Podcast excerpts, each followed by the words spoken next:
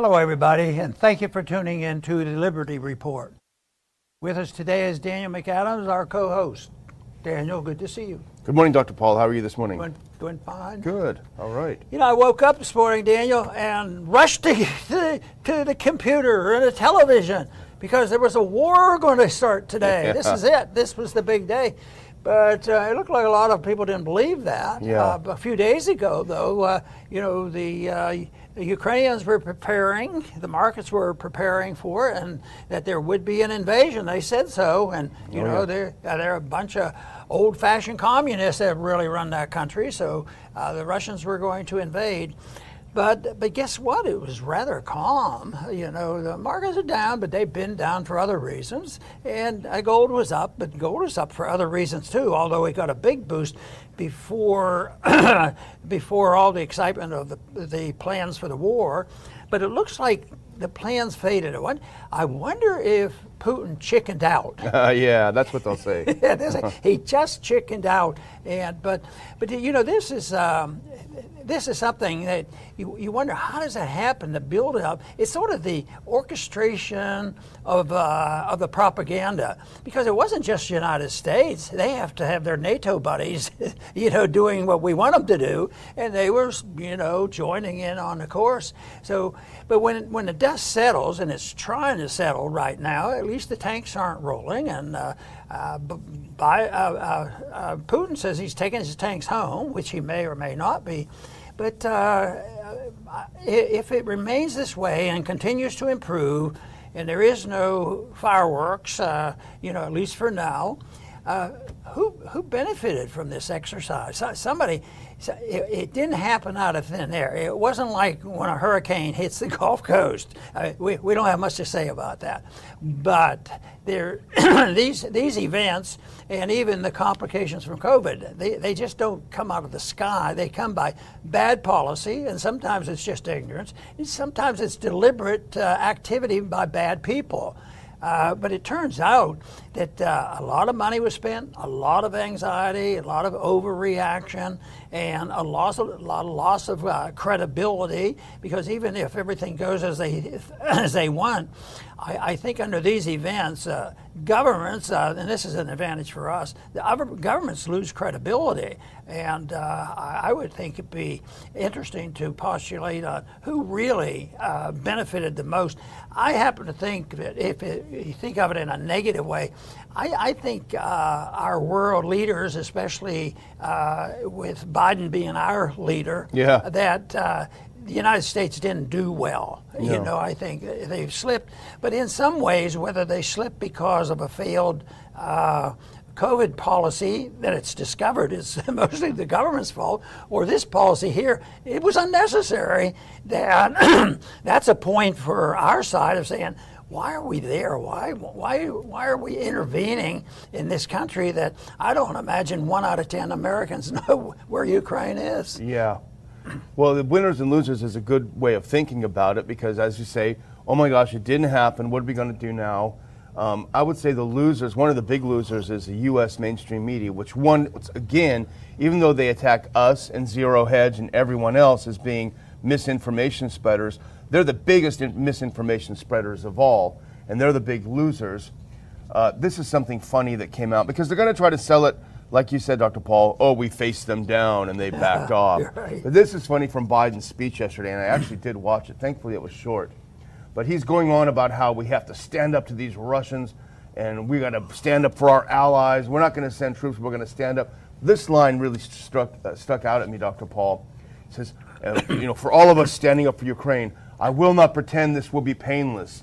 There could be impact on our energy prices. So we're taking active steps to alleviate the pressure on our energy markets, et cetera, et cetera. It sounds to me like he's trying to hide the gas prices going through the roof on we're standing up for Russia. So if you're ticked off like I am because I got to go get gas when we finish the show and I'm having a panic attack over how much it's going to cost, well, that just means you're for Russia because we got to stand up to them. Yeah, but I, I think Russia has benefited economically tremendously from from this. Uh, you know, it's all an argument about sanctions and all and mocking Russia. Boy, we stuck it to them. Yeah. And uh, uh, Putin, Putin doesn't seem to be too worried about it. And I think that, that he's benefited tremendously. They have a lot of oil and gas, and no matter what they do to try to break up any uh, relationship between Russia and the Europeans, it doesn't make any economic sense. Yeah, yeah. And uh, so it's going to be there.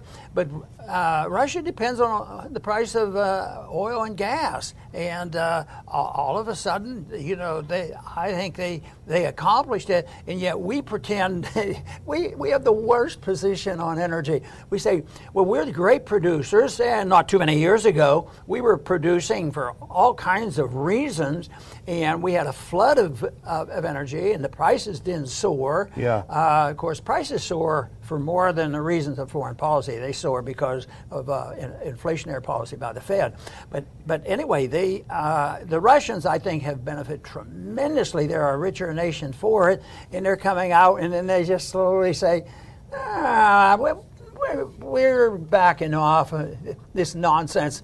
and then they sort of laughs at our media. Oh, yeah. Oh, you fell for it, didn't yeah, you? Yeah, if yeah. that's their plan. But that doesn't mean we should dismiss anything, anything and everything they say, but we shouldn't overreact either. That is a funny point because everything we say we try to we want to stick it to the Russians. We want to hurt them. All the policies that done in Washington are helping them, making them richer. yeah. Let's look at a couple of funny clips though, and this is from Bernhard. Um, Moon of Alabama, which I think is a, a site I highly recommend. Uh, Happy Russia Invasion Day. He says, I woke up early today because the moon is full and I've been promised a Russian invasion. The sky was clouded, no moon to see, and the invasion is for some reason way less bloody than anticipated. And he's showing a map from the Sun, which is a UK paper, telling us exactly how it's going to go down, et cetera, et cetera. Well, let's go to the next one because this is uh, Paul Joseph Watson. There's a really good quote in here. This is what we're getting this morning. Ukraine ally, Ukraine ally says Russian attack now highly unlikely. And Paul Joseph Watson says the legacy media got it wrong again. And this quote was buried in this, which is I think is fascinating. If we can go to the next clip. Um, this is a, a, a, an official, a Ukrainian government official. He's the head of the Servant of the People faction in Kiev's parliament. Uh, he played down, this is David Arakhamia, played down the chances of a Russian incursion. Now, listen to this and compare it with what we were hearing from the U.S. media all the time. This is a top Ukrainian official. During the escalation in the spring of 2021, last year, 220,000 Russian soldiers and equipment were concentrated around Ukraine's borders. Theoretically enough for a major attack, he explained. Now, Russia has 123,000, which is almost half the number at the Ukrainian frontier. From a military point of view, he says, as they have explained to us all, a full scale attack is impossible. Our intelligence does not see the signs that the Russians are directly preparing. That directly that says a lot of things in there. First of all, what you'll never hear in the media is there were twice as many Russian troops there last year when they were again blowing the whistle that it's coming. So there's only half as many. And second of all, that 120,000, according to the head of the Ukrainian party, and they should know they're right next door. That's nowhere near enough to get the job done anyway. So that's why the Ukrainians never believed an attack was coming. This isn't entirely the product of the U.S. White House, it's the product of the UK government, and it's a product of an obedient media that always does what they're told. You know, um, when there's a good economic report, whether it's a true report or not, because most economic reports are fudged and uh, to, to, mislead uh, the, the, the, people. So when that happens, though, and a good report comes out, say on unemployment, uh, the president, uh, most presidents do it, especially yeah. Biden, he jumps up, victory, victory, look I what did I it. did. I did it. It's full employment's on its way, and we have a plan to get rid of, rid of the inflation.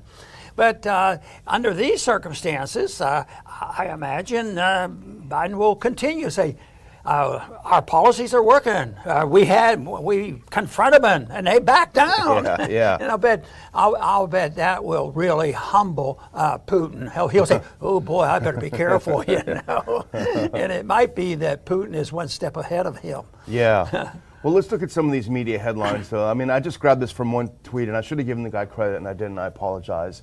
But he put up a lot of these incendiary headlines. This is from yesterday.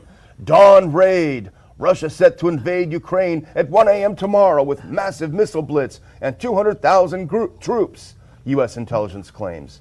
The next one, this is the Mirror. Uh, Russian invasion of Ukraine set for 3 a.m. today with missiles and tank attack. The next one, this is The Guardian, which is, is a nightmare newspaper. It used to be really good.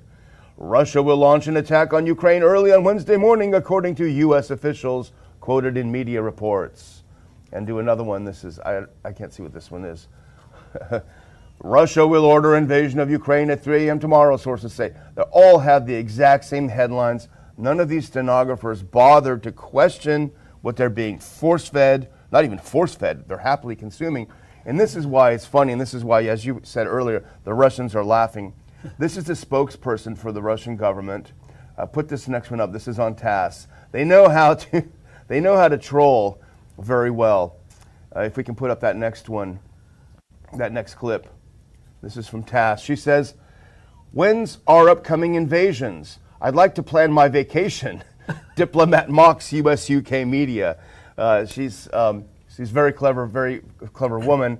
So she's saying, can you give us a, a, a list, a schedule of when the eva- invasions are going to happen this year? Because I want to make sure I can plan my vacation around. You know, uh, they must be watching our show because every once in a while we make a statement saying, you know, if you make fun of these people, it's a lot better than just trying to be so serious and lecture them Yeah. that they're going to change. just sort of laugh at them. Yeah. With uh, with a, a guarded effort to make sure that you you don't overstep your bounds. But no, I think that uh, uh, the, the the real. Uh, People that were a threat, the people who pay for this, the people who would have to fight if it's there, and this is delightful that they're backing off. And uh, of course, uh, we have seen, uh, you, you know, when this uh, excitement was building up, oil was way up and uh, gold was way up, and they're still both quite high. And uh, so it means that there is some danger there, uh, but you, you have to sort it out. Just like I worked at trying to sort out, you know, economic events from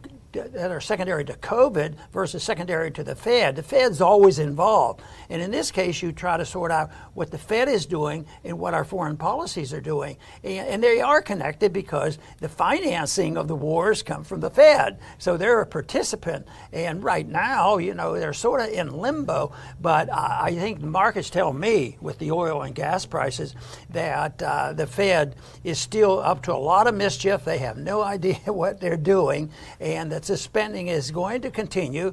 And you know, it's not likely in the next week or two. I don't know about a month or two or a year or two uh, exactly what our administration will look like. but but right now, you know, people are saying there's there's going to be no magic, you know, with with this administration. It, some people say, well, you know, maybe he'll resign. Maybe our president will resign. Oh, well, that might help. We'll get that vice president. She looks pretty good. She's smart.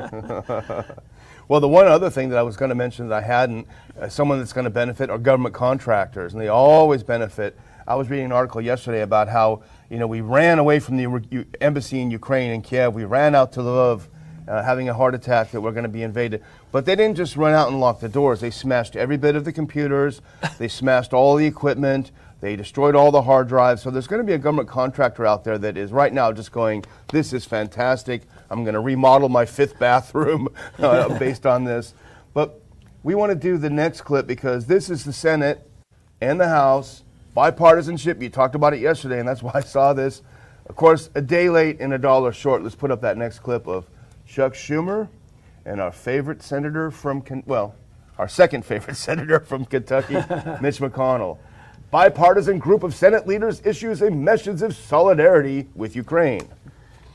You know, this is a little bit different than the, the policy I advocate. You know, I like I like people to get along together, so there's less likely to have war.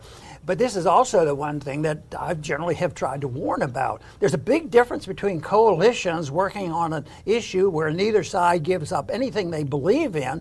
And for instance, progressives and libertarians and conservatives can come together. And even now, in spite of the, how well they've controlled the, uh, the media on this, uh, there's been evidence that there's the good conservatives, there's the libertarians, and there's a few progressives left. And they need to come together. We need a lot more of it. And uh, I think that's important rather than saying, you know, what we need on this budget, uh, we need to do something about this. Somebody wants it to be 100 billion.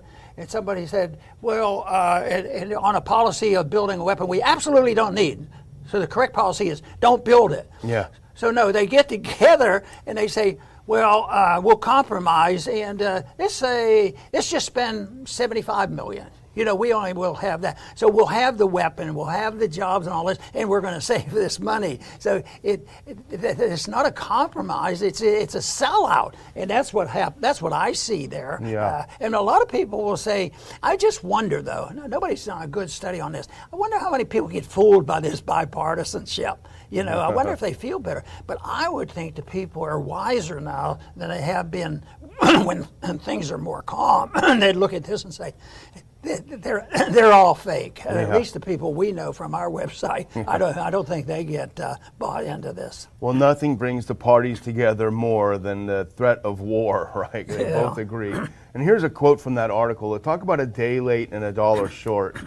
Um, this is funny because they were all expecting the invasion because they believe the stupid media said this is the joint statement between the Republicans and Democrats in the Senate. In this dark hour, we are sending a bipartisan message of solidarity and resolve to the people of Ukraine and an equally clear warning to Vladimir Putin and the Kremlin.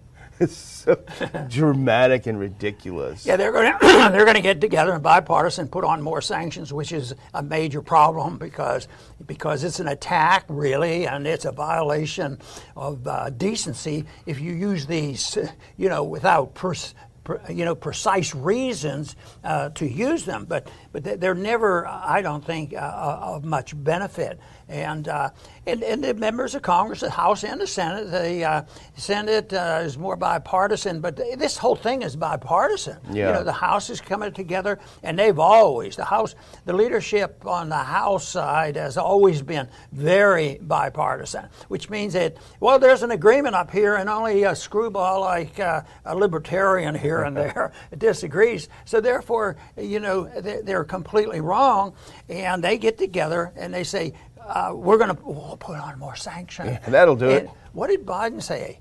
I think he said something about uh, well, no, I'm not going to say it. He just shout out, "I don't care. Yeah. I, I, don't give a darn about what you do. It doesn't matter." And then he's then he's back to thinking, you know, the uh, the, the, the dollars uh, and rubles that he's put, sticking in his pocket by selling more oil at a much higher price.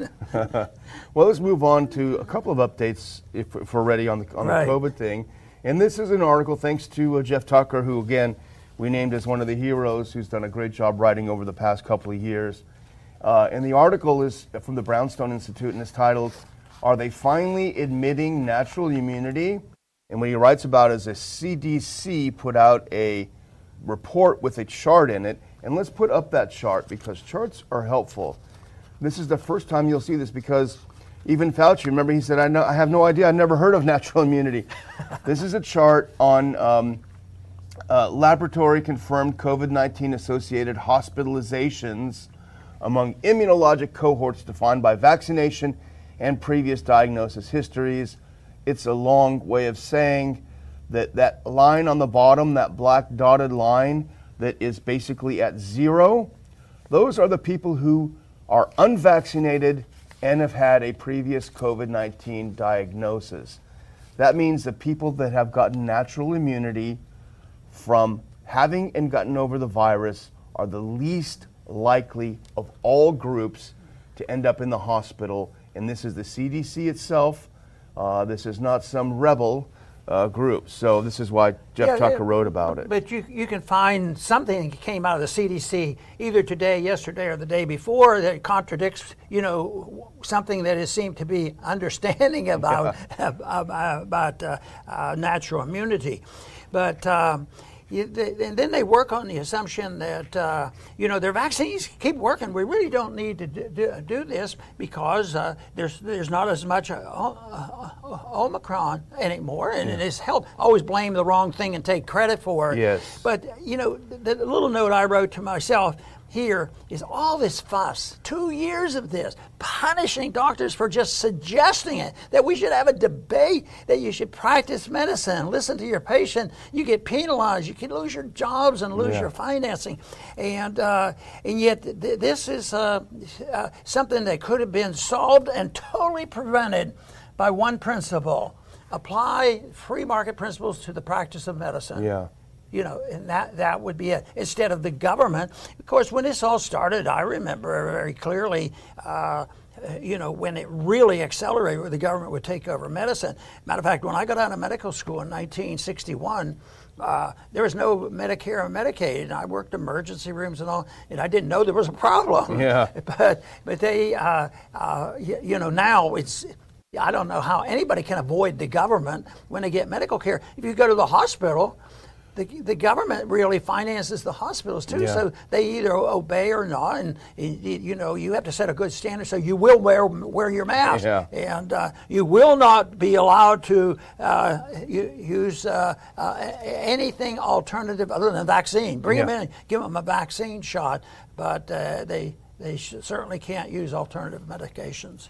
And just imagine if you, when you look at that line and you see the people that are least likely to end up in the hospital are the ones that have had it and gotten over it. Just imagine if when the Great Barrington Declaration came out, if they had followed those examples set by these very, very prominent, eminent doctors, rather than what they did, which let's not forget, the head of the uh, NIH, Francis Collins, he sent an email to Fauci saying, "Hey, there's some kooks. Here's some fringe, fringe scientists talking about this uh, immunity stuff. Let's figure out how we can discredit them. Let's go. You know, let's try to contact our journalists instead of trying to destroy these alternative voices, who actually turned out to be the right voices." Uh, if they had looked at it and had a debate about it and talked about it and adopted some of these principles, imagine how many lives would have been saved uh, and all of the other things that are associated with the lockdowns. Just think if they had followed one free market principle that when you're manufacturing drugs, that shouldn't be with taxpayers' money. Yeah. And if if you if you are uh, working in a free market, you're responsible. You know, if you sort of hide the facts and they could be dangerous and and they real uh, and and they really are, and people have complications. Look at the stories now; they make me sick Yeah. thinking about how many uh, young people, especially where they say "Eh, all the teenagers, all the kids have to have this, and they're the last ones to be released Yeah. of their uh, of uh, the mask going on, and it's all in the name of uh, taking care of, of the kids. So. uh, You know, the, the market can solve a lot of problems. People say that's anarchy, it's chaos. And there, there is a little bit of disturbance. Everything is not perfect because life is not perfect. But I'll tell you what, if a smaller group uh, that working in voluntary way with doctors and investigators are all private and not and not uh, you, you know uh, controlled by the money that they're going to make in the pharmaceuticals that they make. Uh, I I tell you what, there'd be some problem, but nothing what compare it to when one individual has too much power and starts writing regulations and, and not responsible to anybody. And I can't think of anybody that anybody's any name would come to mind. Yeah. I mean, just the way the CDC has been run, it, it, and and no liability, money is in. We have another clip here where we're talking about that. That's eh, when they were caught, caught talking about money, Yeah. and, and uh, so it's no farce. Eh, you know, it's the um, the people uh, I think are waking up, but it's so it's so tedious. But even here among this, people. Uh, the bad stuff, they look at it, that means maybe every single day they read this and they say, you know what, this is out of control. I've seen some good talks on uh, on the internet. You know, spontaneous people going out and speaking out, Yeah. and, and they're not only the uh, uh, you know uh, the, uh, the the white physicians. There's a lot of minorities that. This is a real unifier Yeah. when it comes to uh, bringing people together. Freedom brings people together. That's that's what my, my contention is, and uh, and yet what do we do? We reject it outright. Yeah. And then we wonder why we have problems. Well, you mentioned a little bit about money, and let's move to this next segment because this is something. No wonder they want to cancel Project Veritas. They go undercover and they get people to admit the truth, which is not it's, it's treason, right? As you say. Here's an undercover investigation. This is an FDA executive officer, Christopher Cole. He was caught in an undercover camera by Project Veritas, and he says the expects the FDA to announce annual COVID-19 vaccinations. It's going to become official policy. He says this will give us a recurring fountain of revenue. and he talks about how the, the vax makers and the pharmaceutical industry give millions of dollars to the FDA every year. So this relationship between the two is really uh, talk about insidious, talk about incestuous. No wonder we're getting the worst of all worlds. This is the opposite of what you're calling for, Dr. Paul, of a free market in medicine.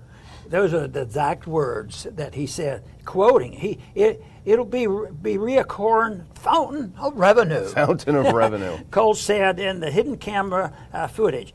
Quote again, it might not be that much initially, but it's recurring. It'll continue if they can, and if they can get every person required on an annual vaccine, that is a recurring return of money going into our company. Jeez, and this is the FDA. I mean, this is uh, this is supposedly a pseudo government agency uh, you know, they've got they've privatized their profits and socialized their losses. You know, they would be more careful if they have a, a vague understanding about a higher law. you yeah. know, there is a higher law that is superior to anything that they produce or manipulate what we have by, by the politicians. But it's obvious he has no idea what morality is all about. Yeah, good for Veritas. These guys are, are real heroes. Well, I was looking at this and I was thinking, you know who I haven't seen about a lot lately is Fauci. And so I did a little search. There's not a lot out there, but I just want to throw this up really quick because I think you might get a, a bit of a grin over it. This is the Daily Mail, which is great. Yeah, that's it, Tony. Dr. Fauci claims that the easing of COVID mandates by blue states has, quote, nothing to do with politics, and they're only, quote, following the science. All right, Fauci, thanks very much. I know you'd like that. Our last little story is from Dan Horowitz, who writes over at The Blaze, and he's also, we should name him as one of the great writers of this past two years. He's done such a terrific job, challenging fearlessly. I'm surprised he hasn't been canceled. But here's some great news, and I sent it over to you yesterday saying, we can do a good news story today. This right. is great.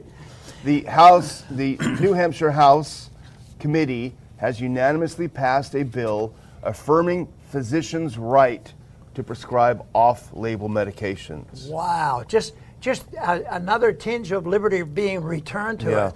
And I, I, I, liked what you did when you talked about Fauci because you did what I suggest is a good idea just sort of smile and, and know, you know, you, you, you, know, it's a joke what, what they're all about. I think that's the best best thing you do when you don't want to fight and fume with them, because yeah. that won't work anyway. But but uh, chuckling a little bit and just laughing at them uh, is is a way of calling attention. But no, this is good news. New Hampshire has this, and they have another. This had to do with uh, it was in generalities, but they have one uh, that is going to be specific for, for ivermectin. Yeah. And, uh, and so uh, maybe uh, maybe that uh, freedom movement where it was encouraged that a, a few uh, liberty-loving people would move to New Hampshire. Maybe maybe that's maybe, helping. Yeah, yeah, it could, could be. be. You know, be. ideas have consequences. Well, I like what Dan Horowitz wrote in his first line because it is sort of funny. He says, if the federal government can hand out crack pipes like candy, then shouldn't citizens be able to access ivermectin?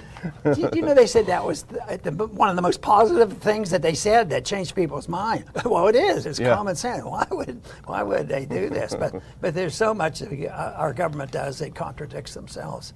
Yeah, well, I'll just close by thanking our viewers again. And um, I don't talk about it very often, but uh, the Ron Paul Institute is a nonprofit uh, that is responsible for the Ron Paul Liberty Report. If you want to go to ronpaulinstitute.org, find a lot of great articles, not too many, but a few each day that are good to read. If you feel like making a tax deductible donation to help us keep the show on the road, so to speak, we certainly appreciate that as well, and we thank you for your support and for your ongoing support. Very good. And I'm going to close by just emphasizing once again about the New Hampshire law and the movement up there because uh, there will be, uh, you know, winners and losers. Uh, the people will win. The individuals, free market medicine gets a little, a little boost, and the people who should be and could very well lose if this momentum continues, that's the pharmaceutical industry. And I'll tell you what, when you think about what Robert Taft, uh, Robert, Robert Kennedy has done to make this point, I'll tell you what, a lot of people have awakened on, this. And, uh, and this, this should bring people together. Liberty shouldn't divide us because uh, an honest Democrat, cons- uh, liberal, just a social economic liberal, or a uh, progressive, uh, or a libertarian, or a constitutionalist, they should all appeal to, to this, to let people make their own decision and come together on this, especially this anti corporatism. And I'll tell you what, the more I studied and look at everything the Fed has done, they lead the charge and they're more powerful than I ever dreamed they, are, they were. And they do have a control because they pass out the funds and they are social they have a strong social agenda and it's not for liberty and private property it's for protecting their interests protecting the interests of pharmaceutical companies and protecting the interests of those who make a lot of money off radical environmentalism so the, the information is out there, the tools are there. So when we see somebody getting together and passing a law like doing in New Hampshire, that needs to spread too, just like the truck uh, convoy is spreading and more people are interested in it. People need to wake up and take a stand. I want to thank everybody for tuning in today to the Liberty Report. Please come back soon.